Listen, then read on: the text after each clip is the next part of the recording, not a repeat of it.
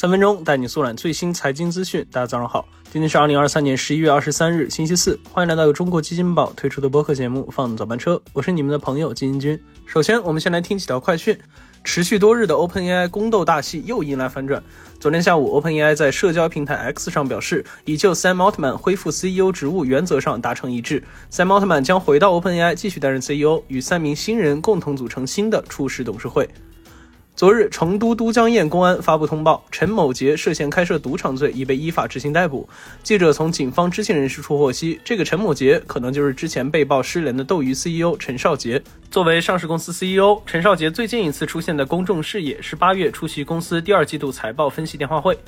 当地时间周二，股神巴菲特突然公布遗嘱，宣布他已向四家家族慈善机构捐赠了价值约八点六六亿美元的伯克希尔股票，同时还表示他去世后百分之九十九以上的财富将捐给慈善机构，而伯克希尔已经有合适的 CEO 继任者，他的三个孩子是他的遗嘱执行人，并将成为慈善信托基金的受托人，该信托将获得他几乎所有的财富。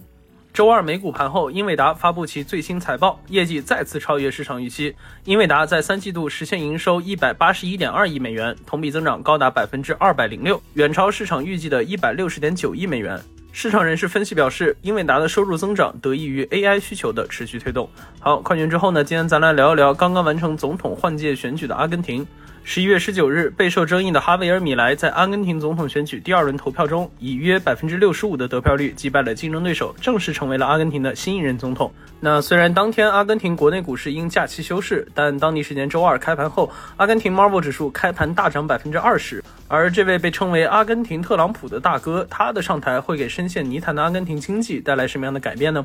咱先来看一看这位大哥正式上台前都有哪些特别的主张。在竞选期间，米莱承诺将经济美元化，废除该国的中央银行，并将养老金体系私有化。他希望大幅削减公共开支，解散政府中的许多部门，对国有公司进行大规模的私有化。这一切的一切，无非就是想给现在持续低迷的阿根廷经济上一剂猛药。而这其中最为引人关注的就是经济美元化。他认为，阿根廷央行过度的印钞来资助政府的过度支出，从而加剧了通货膨胀。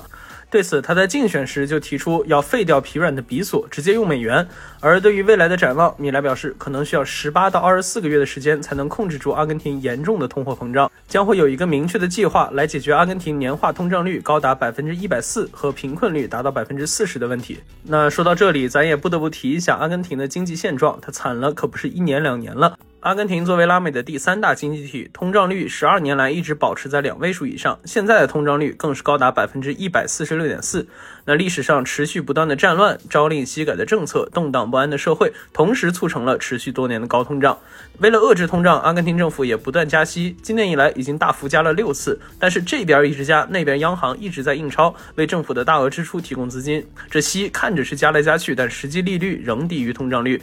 而米莱大哥的出现，带来了一揽子之前阿根廷人想都不敢想的政策主张，一下子让深陷经济泥潭的阿根廷人看到了希望的曙光，也促成了这位阿根廷特朗普的上台。但是哈，这虽说成功当选，摆在米莱面前的难题仍然还有很多，其中最为关键的就是他这些政策能否落地。米莱所代表的政党在国会中并不占据优势席位，因此施政方案是否会得到国会的最终批准，存在较大的不确定性。同时，就算得到了批准，米莱势必也要在改革过程中需要。大大量的资金，那继续用比索吗？不太可能，应该是美元。但阿根廷央行目前少的就是美元，因此立刻美元化的可能性仍然很小。对于未来阿根廷的经济前景，国际金融协会拉美研究主管 Martin Castellano 在十一月二十日发表的一份报告中预计，阿根廷的经济在今年下降百分之二点四之后，二零二四年将收缩百分之一点三。阿根廷的通胀率可能会保持在百分之百以上，而未来的货币贬值不可避免。由此可见，想要彻底挽救阿根廷脆弱的经济，很有可能不是一届两届政府就可以完成的，大概率是一场漫长且艰难的持久战。而米莱的出现会是一针特效药吗？